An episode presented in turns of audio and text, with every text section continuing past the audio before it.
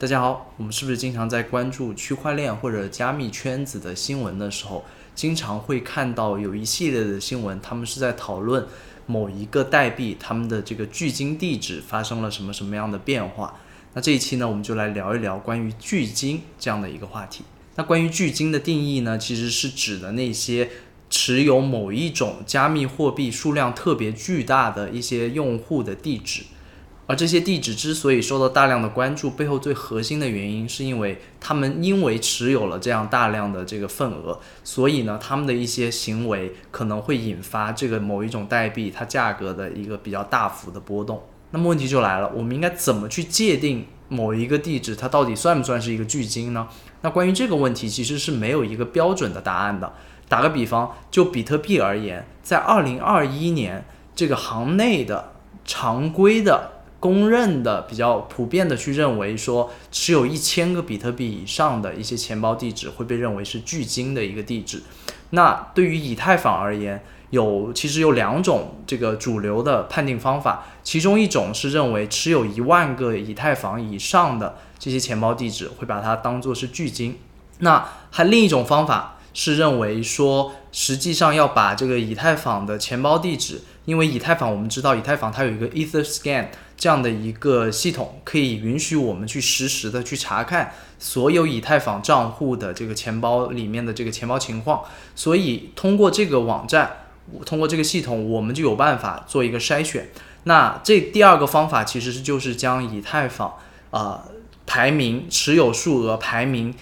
除了那些什么交易所之外，个人的地址来说，排序前一百名的地址会被认为是巨鲸的地址。而对于其他很多市值相较于比特币和以太坊而言相对比较小的一些代币、一些项目，那他们关于巨鲸的定义当然也是跟比特币和以太坊一定也是不一样的，因为他们每个项目其实背后会有自己的一套这个代币经济学，所以我们也不能用统一的一种方法去判定。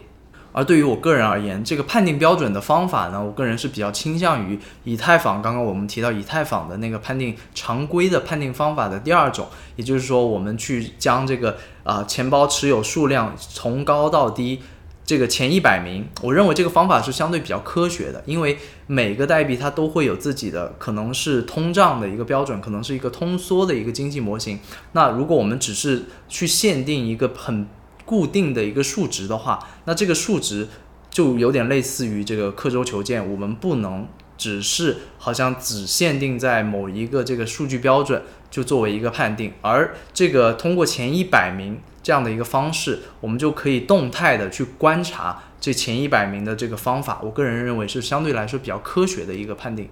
那讨论完巨鲸的定义以及巨鲸在这个行业里面。常规来说是怎么样去判定巨金的这个标准？那我们接下来就来看一下关于巨金的这样的话题，为什么它会显得如此的重要，经常会被大家拿出来讨论，它背后是怎么样的一个原因导致大家好像非常倚重于巨金的指标？那首先第一个点，关于为什么我们要去讨论巨金的这个话题，其实就是因为我们前面已经提到了巨金的这些账户，因为他们持有大量的某一种代币，所以呢。他们的一些行为，打个比方，如果说他们联合起来一起在抛售这个代币的话，那么市场就会有非常大的一个抛压，那么这个这个这一种代币它的这个市场价格可能会有一个非常急挫的下跌，那这个也是其中的一个原因。那第二个原因呢，就是通过去分析这些巨金。他们持有数量和这个呃市场这种代币流通总量的这样的一个对比，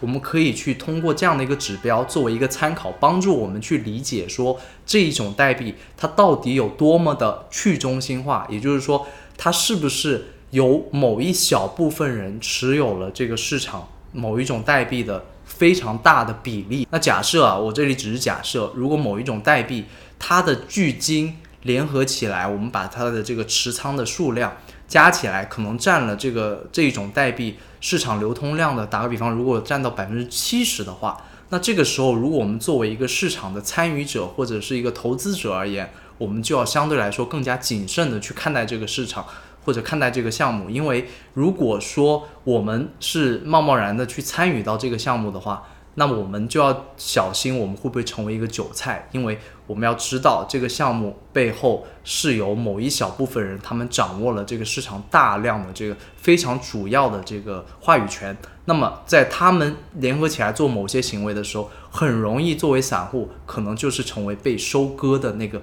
绿油油的韭菜。那么第三点，同样也是因为这些巨金账户他们的行为。可能会引发市场朝向某一个方向有一个较大幅度的波动。那么，我们作为一般的投资者，我们假设我们自己自己是一个散户的话，我们可以利用区块链技术，它完全透明，所有链上的数据可以被实时的去跟踪的这样一个特点。那么，我们就可以通过去跟踪这些巨金账户的行为，我们可以作为一个判定市场方向的一个参考指标。它不是说百分百准确，但是呢。它会有一定的这个指引的一个效应。那打个比方，我在这里列了一张图给大家作为一个参考。那在这张这张图里面，我们就可以看到，红线代表的是持仓超过一千个比特币的这个账户地址的数量，而黄线代表的是比特币价格的走势，而绿线代表的是这个散户的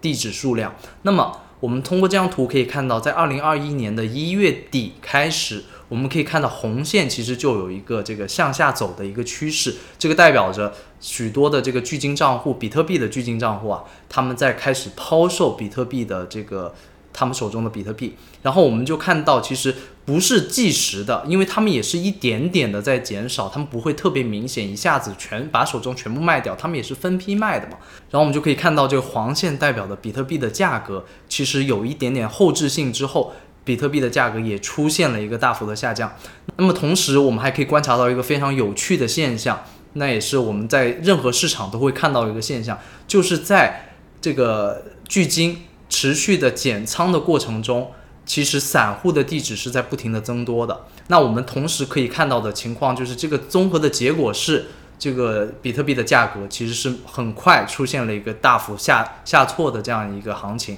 那么这个其实就可以作为一个很好的例子去佐证，就是我们如果通过去观察这些这个巨金地址它们的这个变化，我们可以作为一个先行指标，为我们作为一个参考。那也就是说，如果我们在观察。某一个这个代币的行情的时候，我们如果去看这些巨鲸的，如果他们有一个非常明显的，或者说我们可以观察到他们有一些在分批卖出的一些行为的时候，我们可以作为一个信号，作为一个参考，说是不是。这个顶峰已经基本达到了，然后是不是他们已经在分批获利，在离场？那么这也是其实我们看到很多的新闻经常弹出来说，这个巨金的地址增加，或者巨金的地址减少到半年以来的最低点，类似于这样的新闻，它背后的一个潜台词。那通过这个例子，大家就有所概念。那第四个点，我在这里同时也想给大家补充的，就是我们其实也可以去通过观察这些巨金地址，他们和中心化的交易所。之间的这些互通的行为，我们也可以作为一个参考指标。那实际的去说，如果我们观察到有大量的巨金地址将他们的加密货币转移到中心化的交易所，这就意味着其实他们是在尝试的去套现，这是背后的一个潜台词。也就是说，他们尝试去卖出获利。如果说这些巨金的地址，他们其实是从中心化的交易所去取出代币到他们的这些冷钱包。或者硬钱包，那么这背后的潜台词是，他们可能更加倾向于去长远的去看好这样的一个代币，所以他们也不会去卖出，这是背后的一个潜台词。当然了，这个指标其实啊，我认为是越来越有自己的一个局限性和这个限制性了，因为这个我们都知道，现在随着这个去中心化交易所越来越多的被大家所熟悉和应用，那在未来我们可能。关于这个指标，我们的可以看到的一些效果，或者它对于我们的这个指导性意义，会相对来说越来越示威。这个也是我们必须要知道的一个情况。那在这里呢，我也给大家提供一些如何去跟踪巨鲸行为的一些方式和方法。那首先，我们是可以直接通过一些，比如说是以太坊的话。它会有 EtherScan，刚刚我们已经略微的提到过这样的一个工具网页。那我们可以通过 EtherScan 去快速的检索出巨金地址，他们的具体的一些地址和他们背后的一些行为，我们都可以通过点进去，可以看到他们的每一笔的这个转入转出信息都非常的完整。那关于其他的区块链，其实他们都会有自己的其他公链他们针对性的相关的一些这个关于记录区块链上的这些钱包地址他们的行为的一些工具。那大家如果感兴趣，对于某一条公链感兴趣的话，都可以去看这个相关的这个工具页。那第二个方法呢，是我们其实可以去通过关注某一些特定的，去关注这个聚金行为的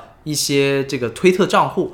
比如说像这个 Well Alert。这个这个推特账号呢，就是专门的去关注这个加密圈子里面的一些代币，他们的巨鲸背后巨鲸行为异常的一些账户。那么，在任何他们观察到巨鲸的有一些行为，比如说比特币的巨鲸，他们有一些特定的异动的时候呢？这种推特账户，他们就会发出对应的一些推特，那我们可以作为一个信息的来源。那么第三个点呢，其实也是随着这个加密圈子它发展的越来越成熟，我们会看到越来越多细分的一些服务商，他们会去提供相对应的这些巨鲸的这个行为的跟踪服务，比如说像 CryptoQuant，或者说像 Glassnode。啊，这几个网站他们都有提供专门的针对巨鲸的这个记录和跟踪服务，但是要注意的一个点，一个就是他们其实呃大多会需要有一个这个费用的这个收取，同时呢，这些网站我们也要注意的是，他们是否这个数据。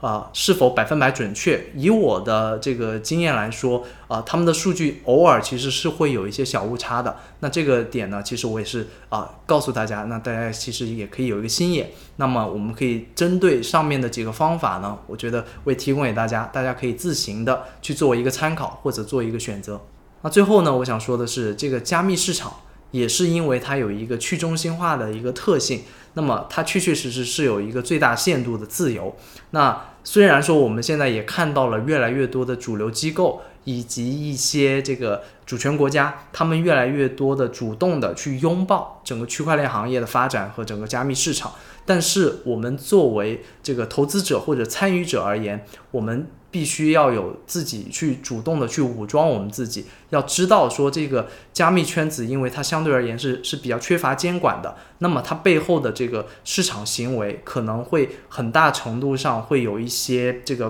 背后的一些含义在里面。那我们怎么样在这样的环境下面，我们能更好的去保护我们的自己的资金呢？那这也是我背后自己想要去做这一期节目最。根本的一个初衷，其实就是我希望带给我的这个观众们，我们大家可以通过这个我今天给大家介绍的巨鲸如何我们去分析，如何去了解这个巨鲸背后他们行为的一些含义，我们能更好的去适应这个市场，去参与这个市场。那么以上呢就是这期节目的全部内容。如果觉得有所收获的话呢，也请您点赞、订阅、分享小铃铛。那我们下期再见。from the spotlight Make it look easy, but it's not quite. I couldn't sleep, it's a long night. I never left, but I'm not right. You feel the heat from the spotlight